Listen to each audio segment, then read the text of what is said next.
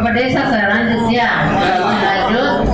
Nah, tapi uh, Bapak Desa dengan teman-teman semua memastikan bahwa anak umur 2 sampai 6 tahun itu berapa orang yang ada di desa Terolong itu sudah tahu berapa 4 sampai 6 nya ada di PAUD atau Kober itu dibagi dengan 2 sampai 6 tahun secara keseluruhan dapatnya ini ya.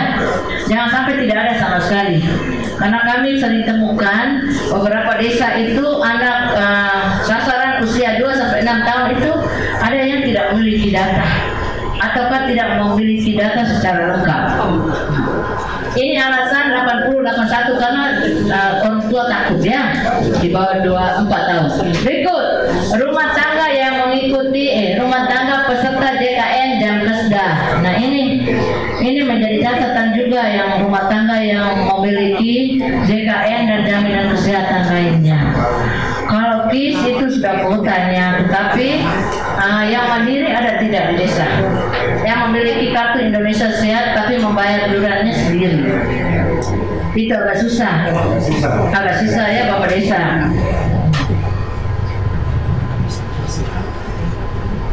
Tapi ini uh, menjadi masalah ketika uh, golongan ibu hamil atau bayi balita yang sakit. Kalau kita fasilitasi untuk rujuk itu dia enggak.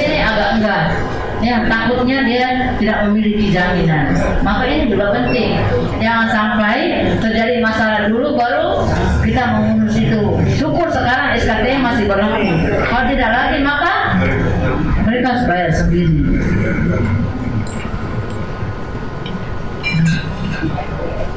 Ini KPM PKM mendapatkan ini konseling gizi dan kesehatan. Nah ini KPM ini BLT semuanya. Ini betul ya. Tapi ini nih harus pelan-pelan uh, juga dia berubah datanya ya. Berikut keluarga seribu PK kelompok miskin sebagai penerima bantuan pangan non tunai. Ini juga 100%. Ini 100, ini juga 100. Yang menjadi masalah ini Bapak Desa. Airnya sudah banyak tapi ini tidak ada, tidak ada nih KRPL, kawasan rumah pangan lestari. Nah kalau kita omong untuk konsumsi tetapi kalau di rumah tangga tidak ada kita harus keluar uang juga menjadi masalah. Betul ya? Betul. Maka kita juga indikator yang terakhir ini menentukan bahwa uh, rumah tangga ini bisa konsumsi secara beragam dan tidak itu di sini. Kawasan rumah pangan lestari atau sekarang uh, P2L ya istilahnya P2L ya. Nah ini semua desa dorong di setiap rumah tangga itu memiliki uh, pekarangan rumah untuk menanam sayur-sayuran atau beternak. Airnya. Airnya agak susah. Bisa dibuat polybag, hidroponik, pak. Nanti ini kita bicara kegiatan dengan melihat uh, data 25 indikator yang tadi sudah ada itu, mari kita sama-sama merembuk ya, merembuk melihat data kita yang tadi itu apa-apa yang kita buat ya. Tapi kita fokus di lima paket layanan dengan memastikan sasaran seribu hari pertama kehidupan itu mendapat lima paket layanan yang sempurna atau tidak. Itu kita fokus di uh, rembuk ini ya. Mungkin itu saja dari saya untuk membuka wawasan Bapak Ibu sekalian. Saya kembalikan. Sekian dan terima kasih. Selamat siang Terima kasih kepada Ibu yang telah membawakan materinya. Kita lanjut ke acara yang berikut. Diskusi atau rembuk stunting dipimpin oleh Ketua BPD, didampingi oleh tim dari BPAD, Dinas Kesehatan dan, Puskesmas Litiam. BP4D. Baik, eh, sekarang kita masuk pada bagian diskusi. Diskusi sehingga kepada Didi atau teman-teman yang mengambil daftar hari tadi untuk bisa melihat bagaimana kita membagi kelompok.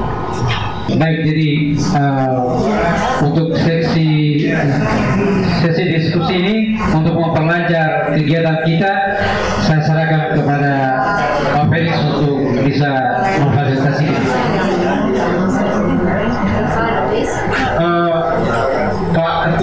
saya hormati, kita langsung uh, diskusi tetapi mengacu pada lima paket layanan, lalu uh, kita mulai dari paket satu hingga nanti kelima.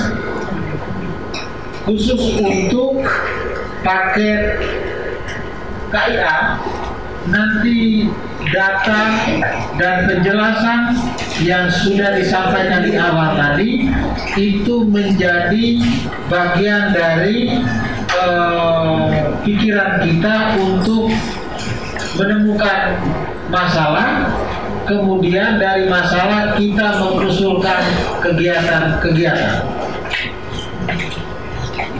Apakah demikian seperti yang saya sampaikan?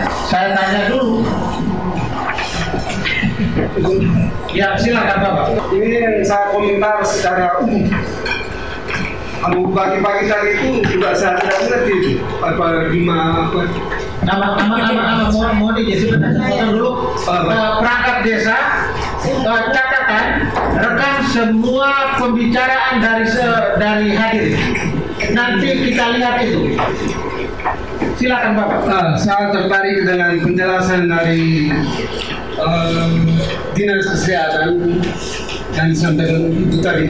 Bagaimana upaya mengurangi stunting. Itu kan kita lihat secara nasional bahwa ada yang disampaikan tadi itu ada beberapa upaya yang disampaikan. Yang pertama itu itu kan posyandu balita Posyandu balita secara nasional itu uh, di Indonesia ini diberlakukan sejak kapan? Itu kan salah satu usaha untuk mencegah stunting kan? Itu. Kemudian salah satunya lagi yaitu posyandu remaja ini baru-baru dilakukan. Itu juga upaya untuk mencegah. Upaya untuk mencegah itu lebih baik ketimbang memperbaiki itu sesuai dengan penjelasan yang tadi. Kalau tujuan khusus daripada posyandu itu kan pada akhirnya mengharapkan kita sama-sama mengharapkan bahwa pertumbuhan anak anak-anak dari bawah itu punya badan lebih besar, lebih tinggi, otak juga lebih besar. Itu yang diharapkan. Kalau uh, perkembangan fisik dapat diukur dan perkembangan kecerdasan otak juga dapat diukur dalam masa kehidupan dalam balita itu 0 sampai 5 tahun itu kalau anak-anak itu menemukan banyak masalah dan dia banyak bertanya ini berarti kecerdasan otak itu sudah terbentuk. Bagaimana caranya kita mengukur seorang balita itu kecerdasannya jalan atau tidak? Nalarnya jalan atau tidak? Itu anak itu dia banyak bertanya mudah-mudahan kalau dia bertanya itu harus dijawab oleh orang tua yang tepat. Kalau jawaban salah dia tetap ikut terus. Kita memberi jawaban yang benar. Tidak boleh akal-akal. Dan kita tidak boleh bosan. Orang tua siap melayan segala pertanyaan itu karena itu adalah kecerdasan otak lalu uh, Batu Lolong diberi makan 90 hari. Tapi penurunan stuntingnya tidak tajam. Tidak tajam. Hanya 4 pencapaian hanya 20 koma. Persen itu tidak gagal dan ini saya masih saksi bahwa makanan yang dimasak itu belum tentu dikonsumsi selama 90 hari itu satu gaya dan di sini menurut saya kelemahan penafsiran saya kelemahan itu itu menu. Menu dari hari ke hari itu harus bervariasi. Harus bervariasi. Kalau perlu dibaca itu hari minggu apa menunya seperti apa senin minggu seperti apa. Lalu kamu ambil data. Data per makanan mana yang tidak disukai oleh anak ini? Makanan mana yang disuka oleh uh, anak ini? Yang tidak suka? Tinggal saja kamu sesuaikan nilai gizi yang terkandung di dalam bahan makanan itu. Makanan tidak boleh sama. Kita orang besar saja punya selera makan membeda dan bagaimana cara mengolah memasaknya? Harusnya aroma masakan itu harus menerbitkan nafsu makan para anak. Tidak boleh tidak. Merasa bisa menerbitkan nafsu makan. Ya. Kita orang tua saja kita misalnya dari hari Minggu sampai Senin kita makan pagi itu telur goreng eh, tidak bisa. Itu memang tidak bisa. Nah, itu. Jadi saya sanksi itu menunya ini belum betul. Menunya itu harus diperiksa. Harus ada variasi dari hari ke hari. Tidak boleh sama. Seperti yang disampaikan oleh Kabit. Itu. Ya, seperti itu. Lalu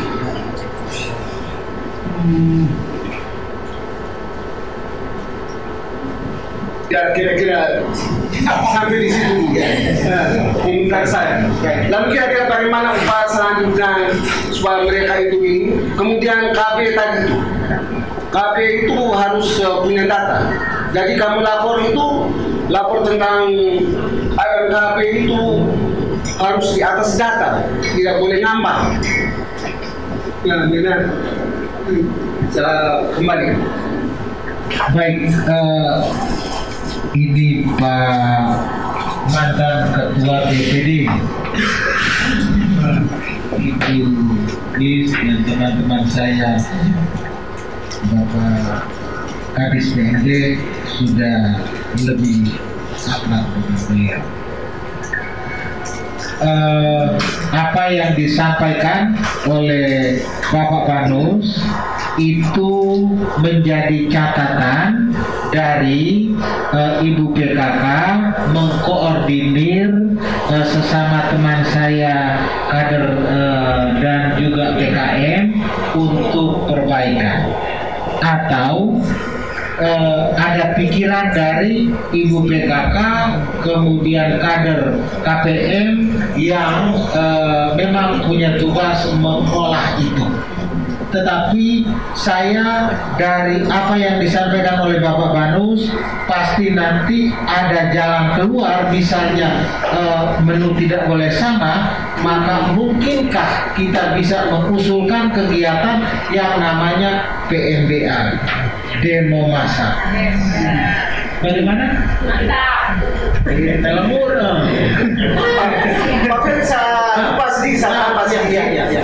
bahwa seperti yang disampaikan oleh Pak Kadis dari BPM bahwa bagaimana orang dapat memberi anak-anak makan itu itu memang betul situasi juga sangat menentukan kemudian cara yang lain. Misalnya anak-anak itu diberi makan mereka lomba siapa yang juara makan dia beri hadiah oh banyak kok kenapa? Itu kan salah satu cara. Bagaimana untuk memotivasi anak-anak makan? Ah silakan kamu lomba siapa yang juara dia dapat hadiah gula-gula apakah itu. Jadi anak-anak itu termotivasi untuk menghabiskan siapa yang lebih cepat? Itu. Itu juga satu cara. Kemudian situasi harus berpindah-pindah. Jangan pada satu tempat. Bisa dibawa ke bukit sana mereka makan sambil menikmati pemandangan yang luas. Itu juga bisa mendorong mereka. Jadi situasi ini situasi kondisi ini juga sangat menentukan. Oke saya Eh, kaitan dengan tambahan penjelasan. Jadi begini, kita, kita sepakat tadi diskusi terbuka. Memang eh, kita semua menyampaikan pikiran, tetapi nanti eh, kita akan menurunkan berupa kegiatan-kegiatan yang nanti kita dorong ke dalam eh, berita acara eh, mengacu pada lima paket layanan dengan uh, tambahan terakhir yang disampaikan oleh Bapak Banus, saya mohon uh, Bapak Kadis untuk uh, sedikit uh, menyampaikan tanggapan dan penjelasan tadi. Baik, Bapak Ibu sekalian, Pak Guru, dari saya cerita pengalaman saya sedikit. Ibu dari Dinkes pasti kenal Profesor Budi Warsono ya, Dokter Ali di Surabaya. Waktu saya periksa di dia, begitu saya masuk bawa dengan putra saya, Bapak. Putra saya lebih tinggi dari saya, badan besar semua. Beliau sampaikan saya, saya cerita saya punya sakit, beliau bilang Bapak ini masa kecil kurang bahagia. Dan putra saya tertawa perut sakit bilang Bapak ini dulu ini suruh pick terus jadi ternyata bahwa beliau jelaskan. Pertama imunisasi. Bilang Bapak tidak pernah imunisasi itu. Iya Bapak. Berarti umur 45 tahun ke atas siap untuk ini. Kondisi labil sampai betul. Akhirnya saya pikir-pikir betul kita ini hidup di zaman yang tidak enak waktu itu terkait apa yang disampaikan oleh Bapak tadi saya tertarik dengan eh, data tadi umur 2 sampai berapa 4 tahun dari ya.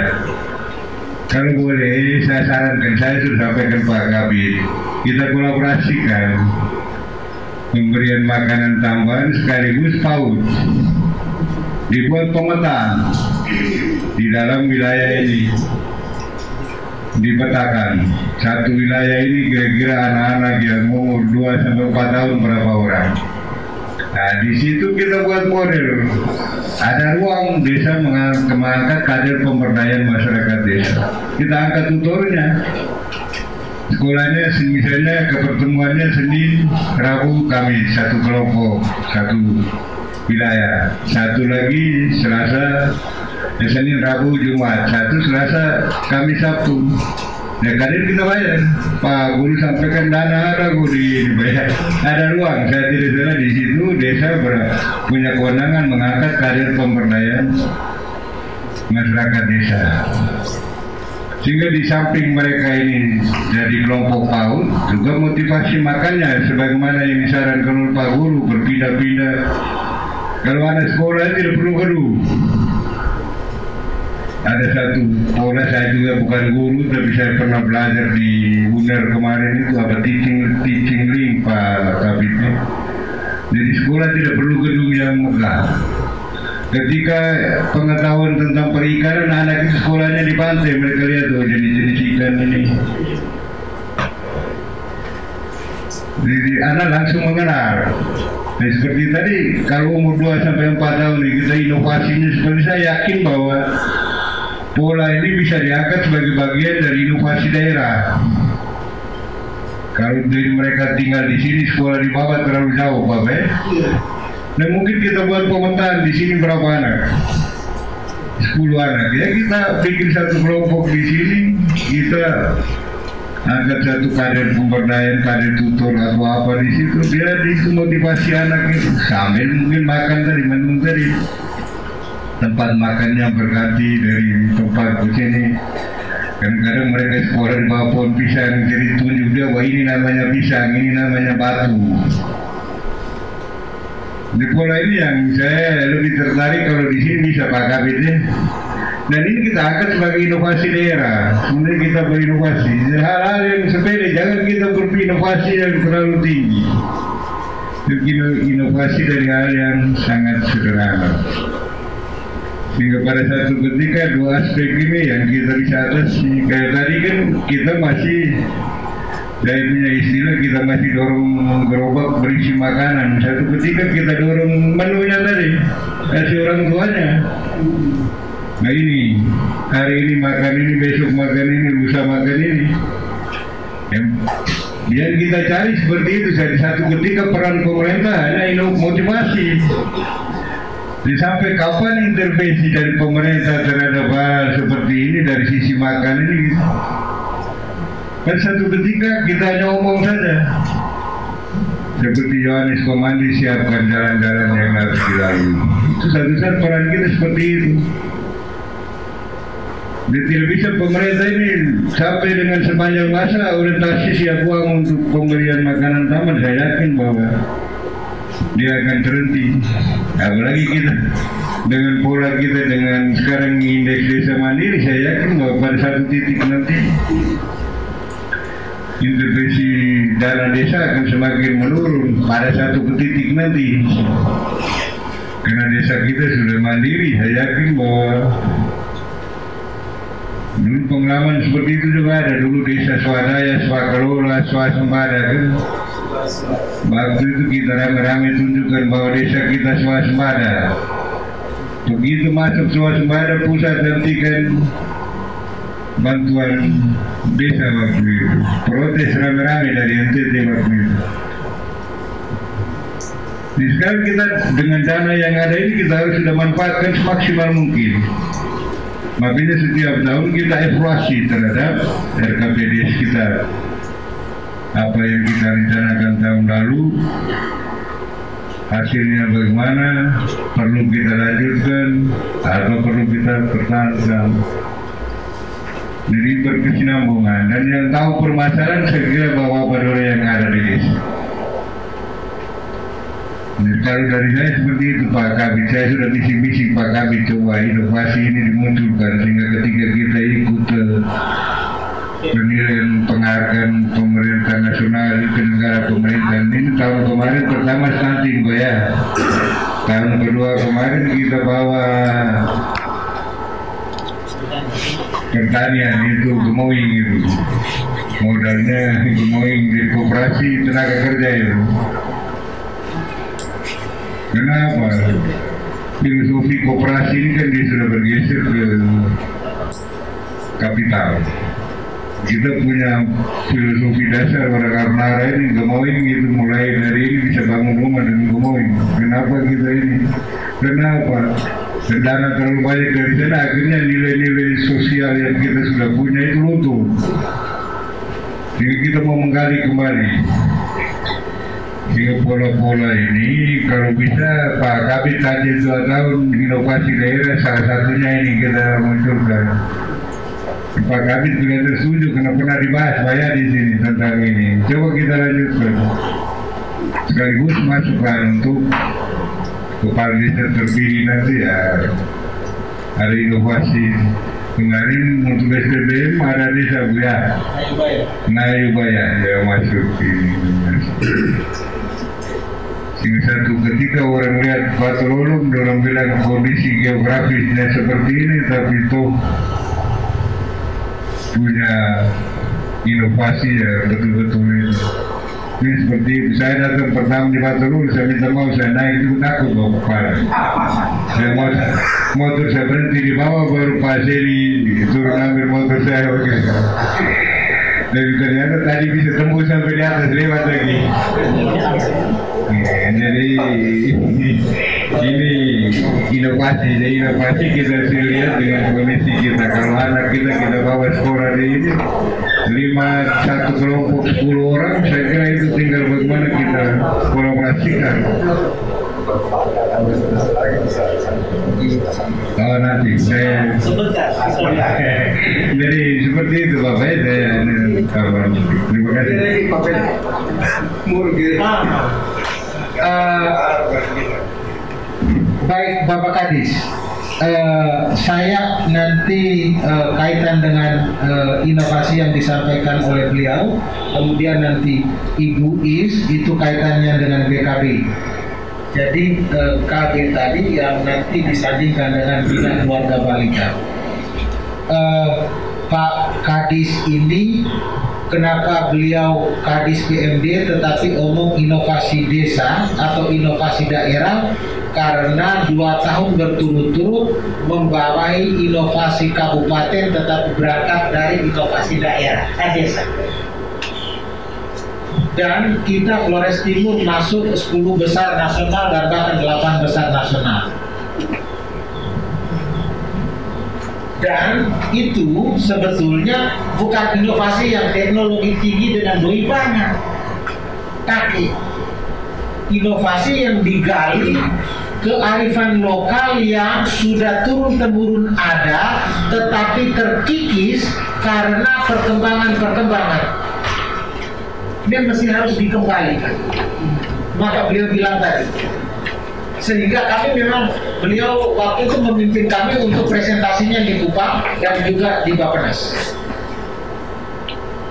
Sehingga apalagi sekarang beliau Kadis PMD akhirnya mendorong kembali dan ini kaitannya dengan 2018 tanggal 23 September itu gelar TTG Teknologi Tepat Guna dan Bursa Inovasi Desa di Aula OMK. Bapak Desa Batu itu ada Iya.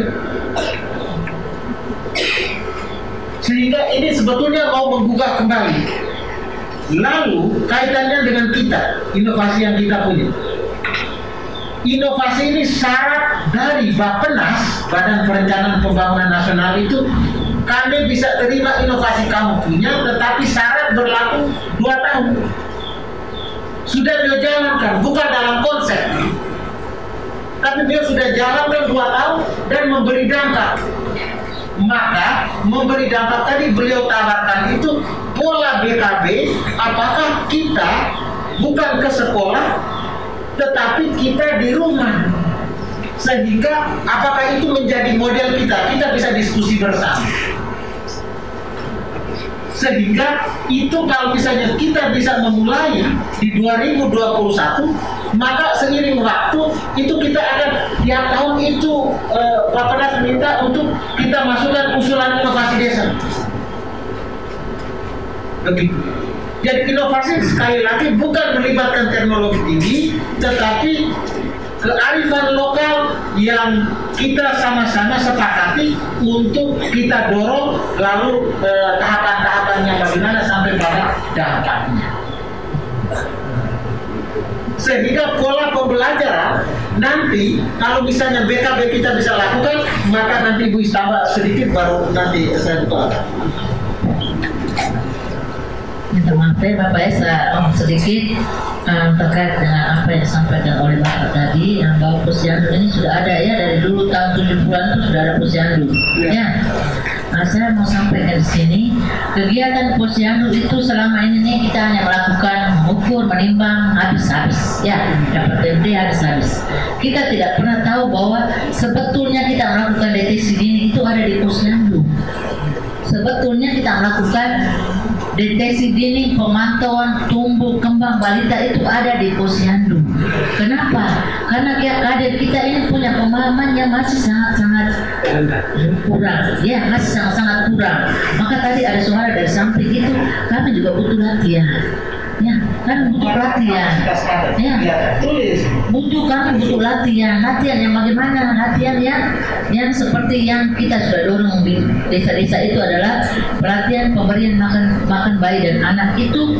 Semuanya itu pelatihan yang terbaru dan itu direkomendasi oleh uh, Kementerian Kesehatan.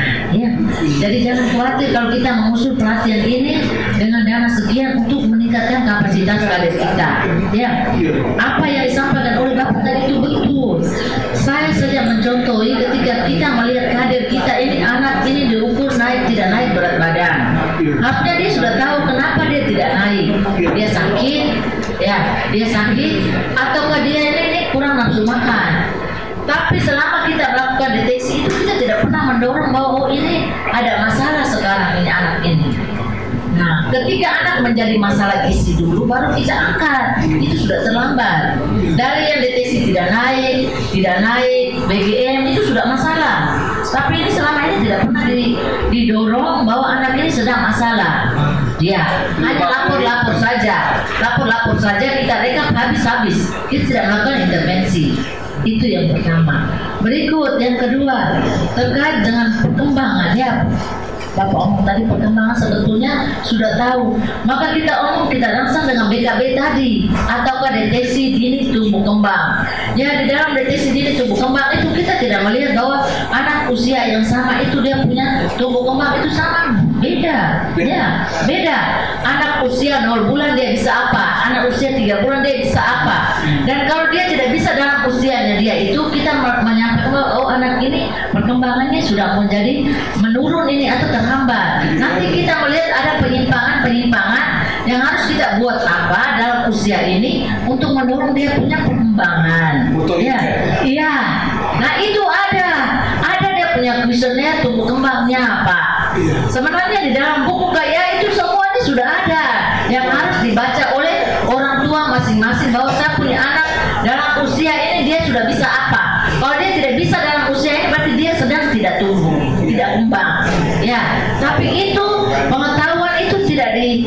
tidak diketahui orang oleh orang tua sehingga kita menemukan masalah-masalah terus terkait dengan tumbuh kembang ini. Iya. Ya, berikut terkait dengan PMT tadi Pak, yang Pak keluhkan bahwa menu yang sama anak tidak bisa makan. Ya, untuk diketahui bersama bahwa sebelum ada kegiatan PMT Gerobak Cinta itu kami di dinas di Kabupaten Flores Timur itu sudah membuat satu juknis ya satu juknis yang kami sudah buat dan tertata rapi ditandatangani oleh Bapak Bupati. Sudah tiga tahun ini saya ini yang membuatnya. Teman saya Ibu Eki membuat menu siklus menu tujuh hari sesuai dengan usia siapa yang menerimanya.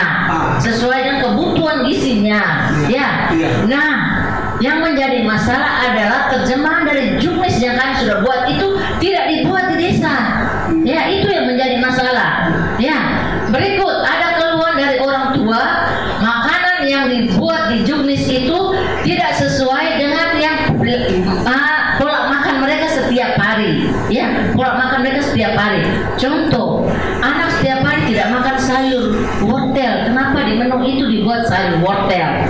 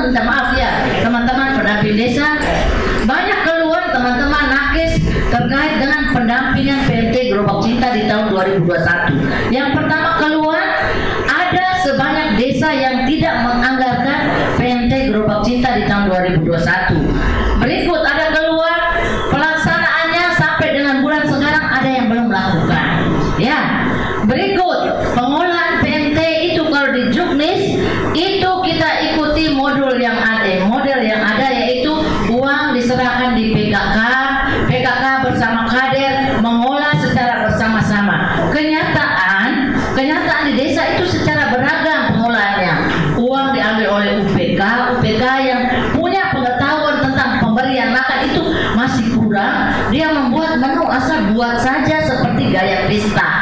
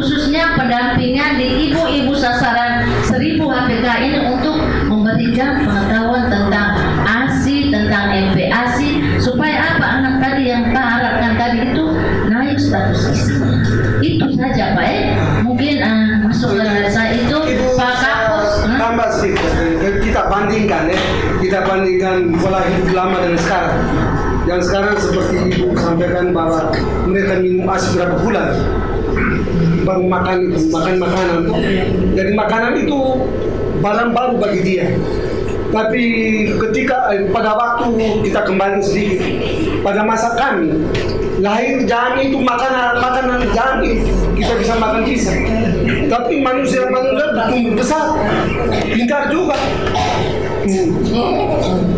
Itu memang dari segi kesehatan mungkin terlalu memaksa alat-alat pencernaan itu. Tapi yang tadi saya sampaikan itu ada yang disampaikan dalam sambutan Bapak Kepala Desa itu ada satu hal yang cukup memalukan bagi para kader bahwa mereka punya masakan itu ditolak oleh ibu-ibu peserta itu sasaran itu itu sesungguhnya sangat memalukan ya beda. Ya nah kok kembalikan? Eh, Pak sampai. Baik, terima kasih. Jadi saya tambahkan sedikit dalam kaitan dengan apa yang disampaikan oleh Bapak eh, Manus dalam kaitan beberapa pelaksanaan dan keluhan dari eh, para peserta bahwa dalam kaitan dengan pelaksanaan PMT Global Cinta ini tahun ketiga ya bahwa tahun pertama itu di eh, dengan pangkuan dana BOK maka pelaksanaannya kita pastikan jalan sesuai dengan juknis seperti yang tadi juga sudah dilakukan dan justru dengan PMT Gerobak Cinta ini maksudnya itu adalah keberlanjutan. Sehingga pada saat pelaksanaan tahun pertama kita Witihama menjadi juara kedua untuk bisa menurunkan stunting untuk tingkat kejar untuk tingkat kabupaten Flores. Nah, begitu dalam perjalanan waktu dengan eh, pergeseran dana ini dipakukan dengan dana desa, maka terjadi peningkatan. Kenapa? Karena tidak lagi menggunakan juknis yang seperti yang tadi disampaikan oleh Ibu, apalagi keluar yang disampaikan oleh Pak. Padahal maksud dari PMT stunting ini adalah keberlanjutan. Kenapa? Karena kita mengobati saat sekarang, tetapi kita mau supaya ke depan tidak boleh ada stunting lagi. Maka perlu ada pelatihan PMDA seperti yang tadi juga sudah diusulkan. Maka sejalan dengan ini sebenarnya pada saat persiapan pelaksanaan PMT stunting ini saya sudah sampaikan bahwa bagaimanapun di situasi COVID kita punya sasaran stunting tidak banyak. Maka dalam kaitan dengan urusan pen- penanganan stunting ini, pos gizi ini harus tetap dipertahankan. Kenapa pos gizi harus dipertahankan? Maksudnya supaya keberlanjutan ini dijalankan. Dalam artian bahwa semua ibu sasaran harus dilibatkan untuk mengolah bahan makanan sesuai dengan menu yang sudah disiapkan tadi. Sehingga setelah mereka pulang dari tempat, mereka pulang lalu lanjutkan di rumah untuk mereka punya anak-anak yang lain. Nah, persoalan sekarang ini ini tidak ada. Maka ke depan kita berharap pos di sini harus wajib dibuat. Pos di sini wajib dibuat. Karena kita mau ada keberlanjutan tadi. Nah, lalu yang berikut, dalam kaitan tidak mau terima ini masakan?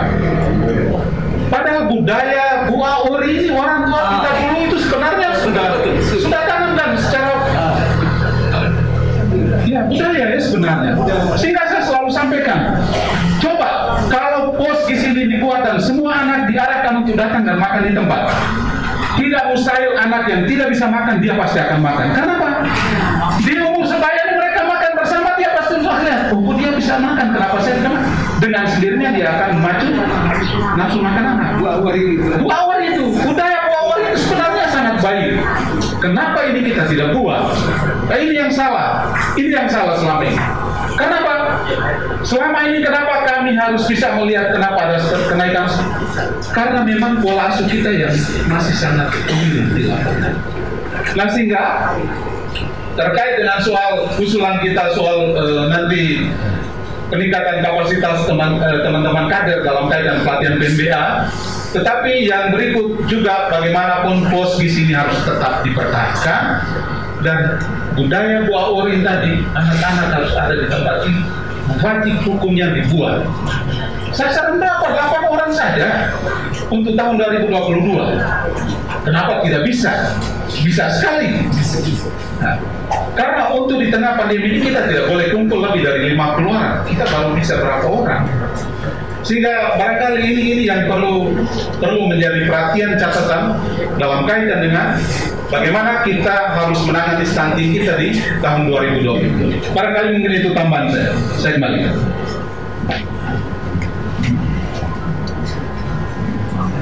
eh, sekali lagi eh, saya sampaikan di omong tetapi gue sedang menyimpulkan bahwa nanti kegiatan aku yang kita dorong nanti ke paket A, eh, paket 1, 2, dan 3 sampai 5 jadi gue sedang rekap jika tetap kita ya, eh, siapa saja yang mau berikan pikiran beri supaya eh, nanti gue akan rekap dengan di- dan waktu selesai dan kegiatan juga selesai nanti di bapak desa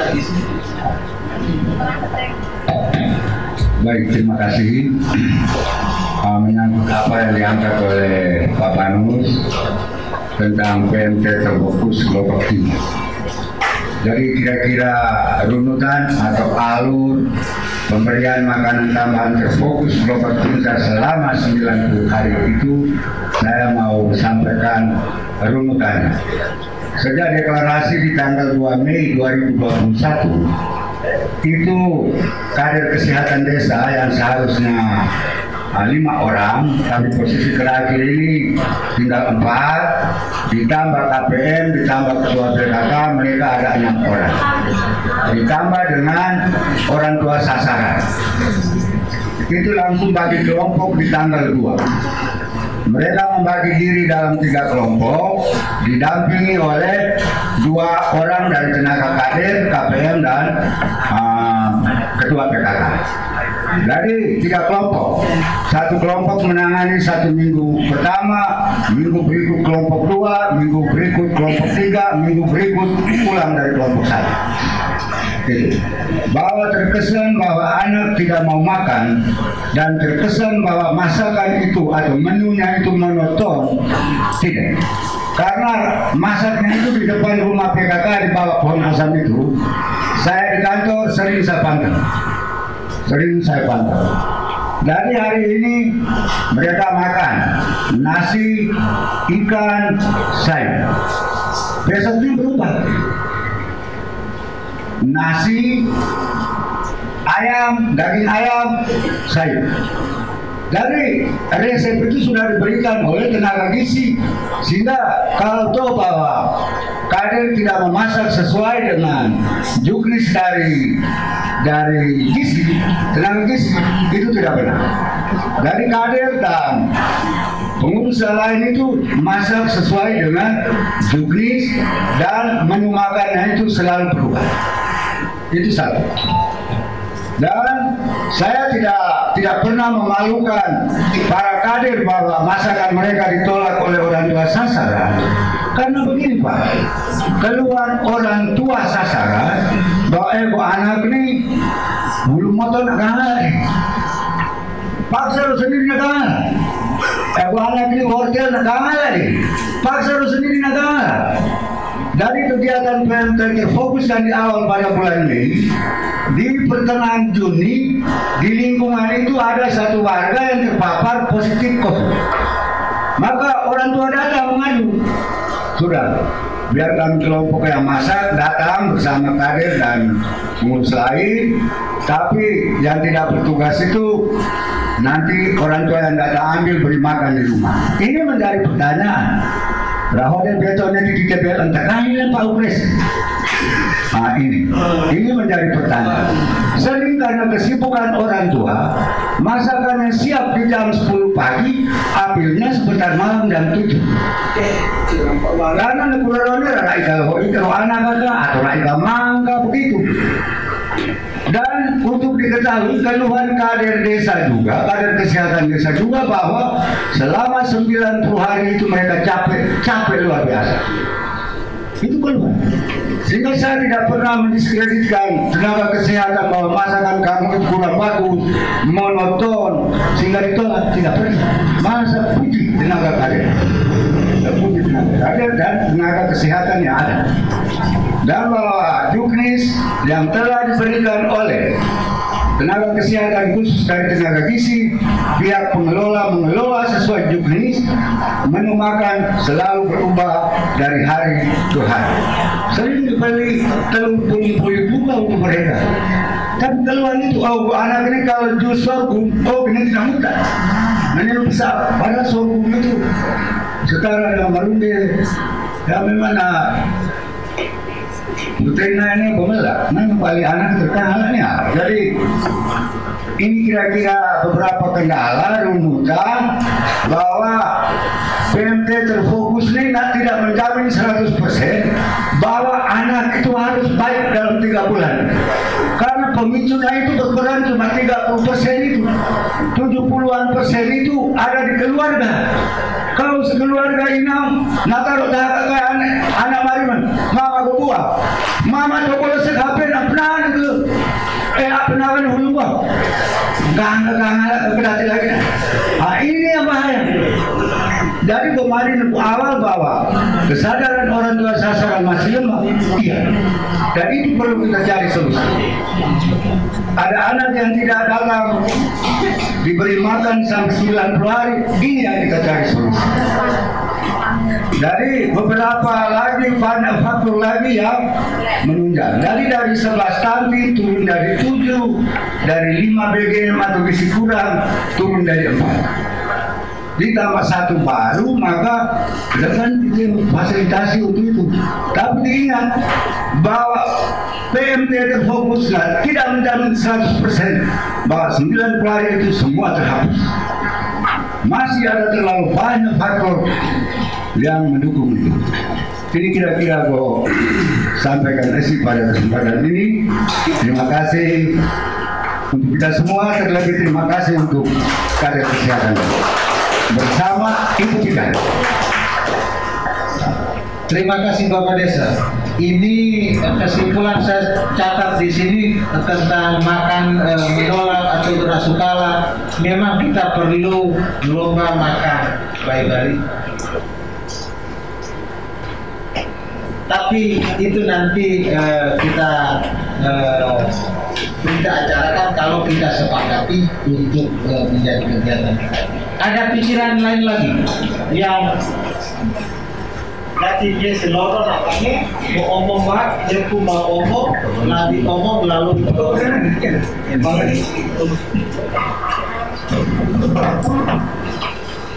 Eh, baik, terima kasih atas kesempatan yang diberikan. Um, saya nakes dari Puskesmas Witihama uh, yang bertugas di sini sebagai pembina wilayah di Waterlolong. Um, yang pertama uh, soal evaluasi pemantauan PMT 90 hari makan. Uh, seperti yang sudah dikatakan dari Bapak Desa, sebelum rembuk stunting ini uh, kami sudah melakukan rembuk stunting dengan para ibu-ibu yang memiliki sasaran bayi balita, balita yang ikut anak balitanya itu ikut mendapatkan PMT ini. Jadi kendala-kendala itu sudah kami catat dan kami buat eh, bagaimana masalahnya itu terus eh, kami buat solusinya.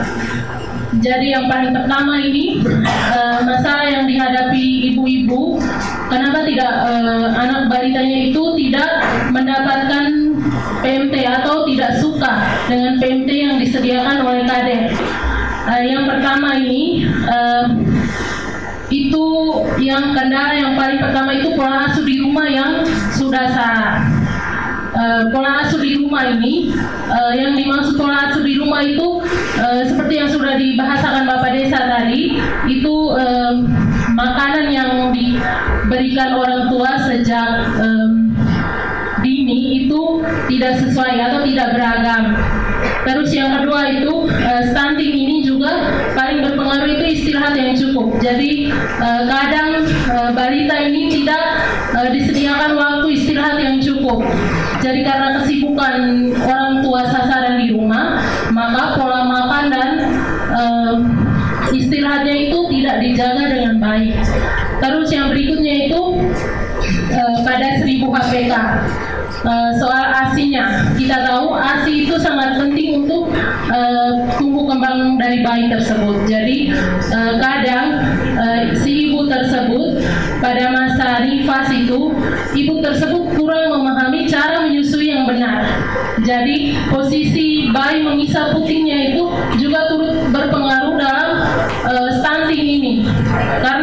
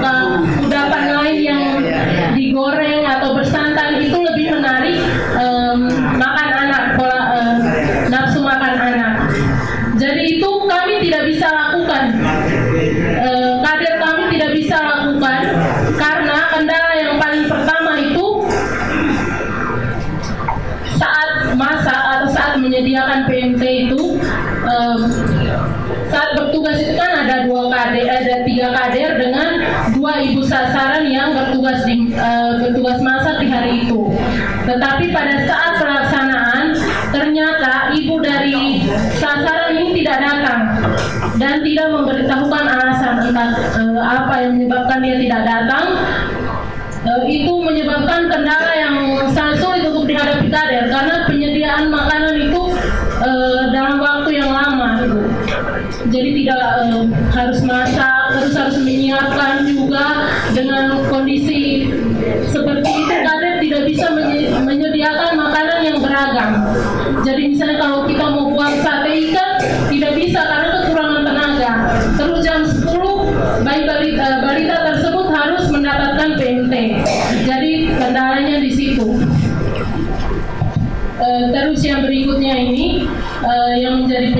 ini ibu dari bayi balita tersebut saat eh, penyediaan makanan untuk dimakan bayi balita tersebut tidak datang. Itu dalam eh, itu masalahnya karena eh, orang tua dari balita tersebut sibuk dan tidak membawa anaknya datang untuk menerima PMT kemudian balita tersebut sakit pada saat PMT jadi em, PMT-nya itu tidak eh, dikasih ke bayi balita. Itu yang menjadi kendala. Yang paling penting ini ini suara dari para kader saya membawai. Eh, jadi penyediaan PMT ini kan sangat sulit ibu. Apalagi eh, topografinya kami itu ke pasar itu harus memerlukan biaya terus eh, bukan pembelian makanan itu memang sudah disediakan dananya. Tapi bagaimana pengorbanan eh, para kader itu dihargai sedikit dengan eh, sedikit memberikan reward berupa dana untuk s- eh, bisa dibahasakan sebagai dana capek gitu ibu.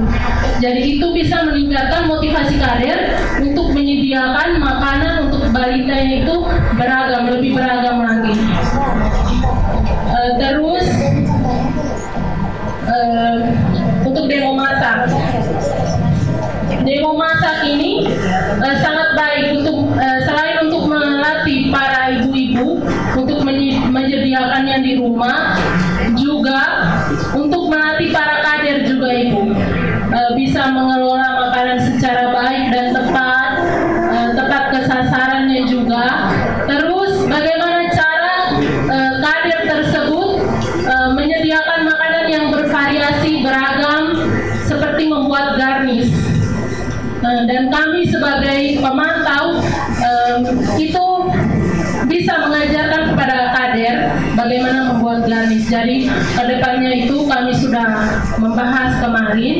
ke depannya itu ada jadwal jadwal secara terencana untuk eh, PMT ini. Dengan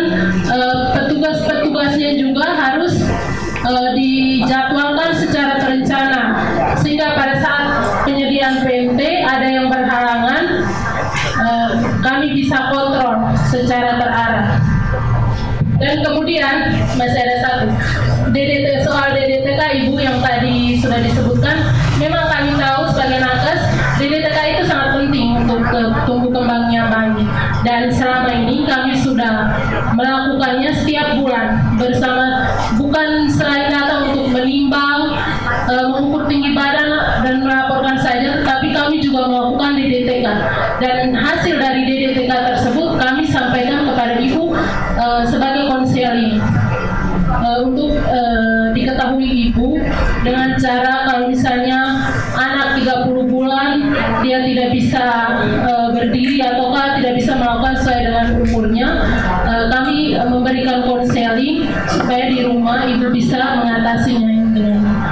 kiat-kiat yang seperti ini.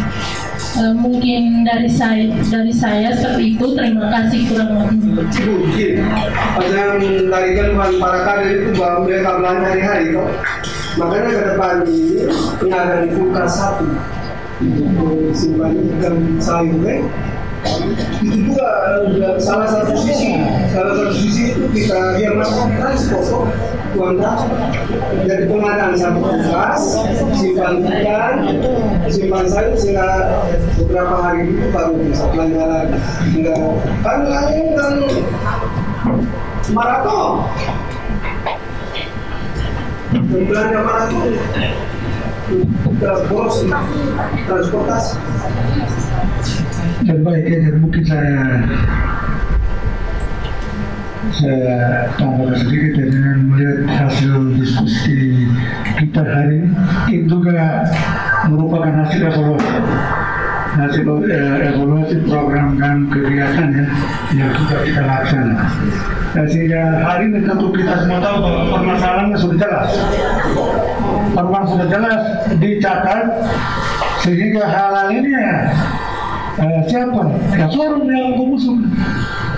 Oh ini cocok. Nah, ini naikkan ini uh, honor kader. Itu, itu bukan apa desa, tidak. Sehingga dalam kaitan dengan masalah kita, sebentar kita masuk pada perencanaan tahun 2020 itu diusulkan. Karena itu forumnya kewenangan forum dan kita pemerintah itu kita mengakomodir. Bahwa usulan batas maksimum berapa berapa nanti kita ambil jalan tengah sesuai dengan kemampuan dana kita. Itu. Jadi saya pikir ini sudah jelas nah, kita jangan dapat-dapat lagi karena masih ada perencanaan. Sehingga masalahnya sudah jelas tinggal kita evaluasi. Nah, evaluasi permasalahan eh, nanti dalam forum usulan kita angkat lagi. Angkat untuk menjawab permasalahan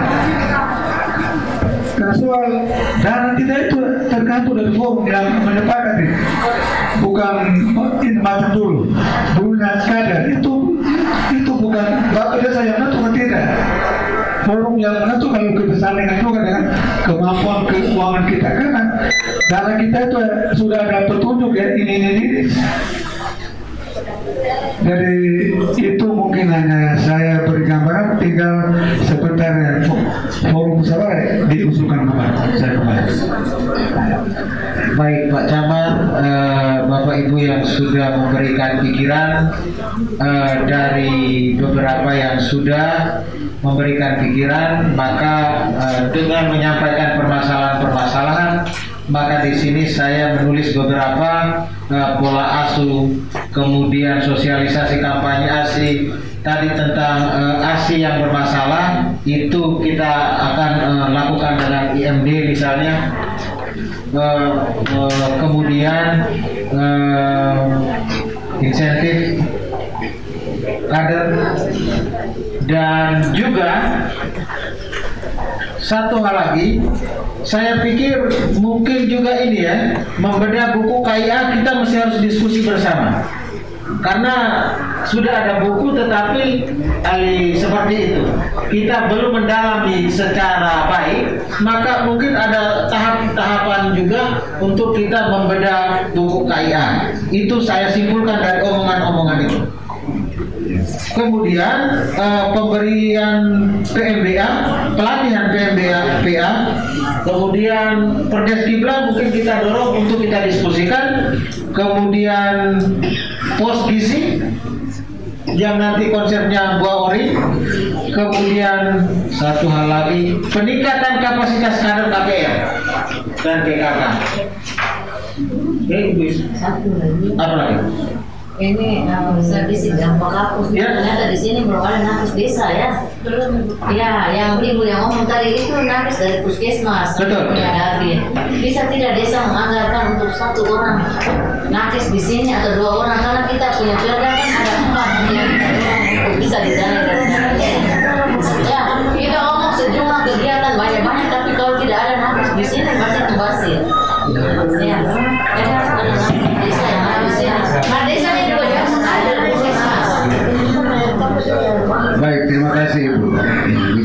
Tentang nakes desa, itu permasalahannya begini. Di sini memang sudah ada satu orang Ibu Bides. Sehingga dalam musyawarah desa dua tahun kemarin, itu bahwa memang persyaratan atau uh, himbauan dari kabupaten bahwa di desa itu harus terima tenaga nakes itu empat orang. Bidan perawat tenaga gizi dan kesih kesehatan lingkungan dan kita baru bidan. Dan dalam musyawarah desa satu dua tahun kemarin itu kita terima satu tapi tenaga perawat. Tenaga perawat dan untuk diketahui kita semua bahwa ada terakhir ini ada satu tenaga perawat dari luar desa yang lama. Tapi ketika uh, dokumennya itu dia masukkan pertama hanya STR, ijazah belum ada. Kami tuntut harus ijazah. Nah, dia masukkan berikut fotokopi ijazah ditambah STR. Ternyata STR pertama dengan STR kedua ini berbeda.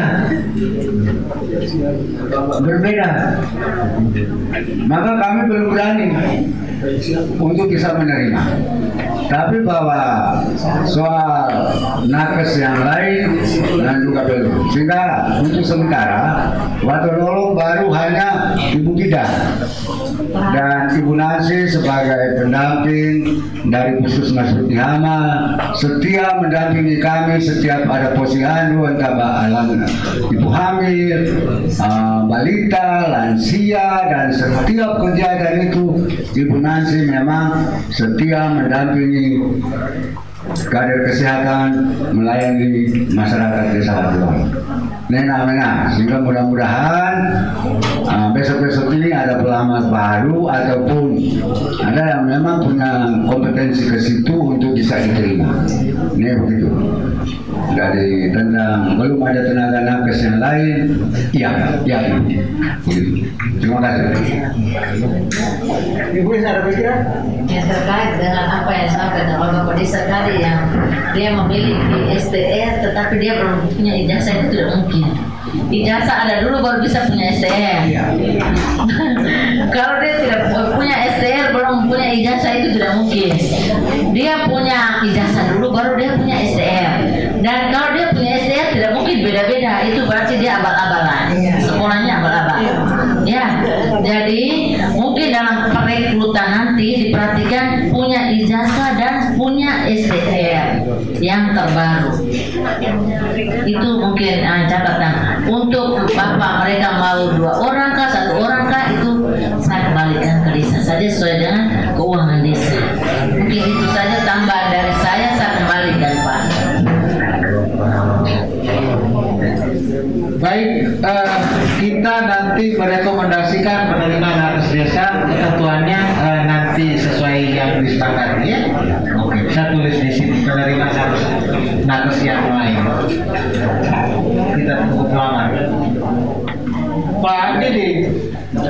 siapkan dari Pak Felix untuk uh, layanan dasar pertama wisata IA Elong nah, simpulkan saya ada beberapa rekomendasi kita masih dengan beberapa paket layanan yang lain kalau makanan tadi siapa dan perlibatan yang buat kita para berharap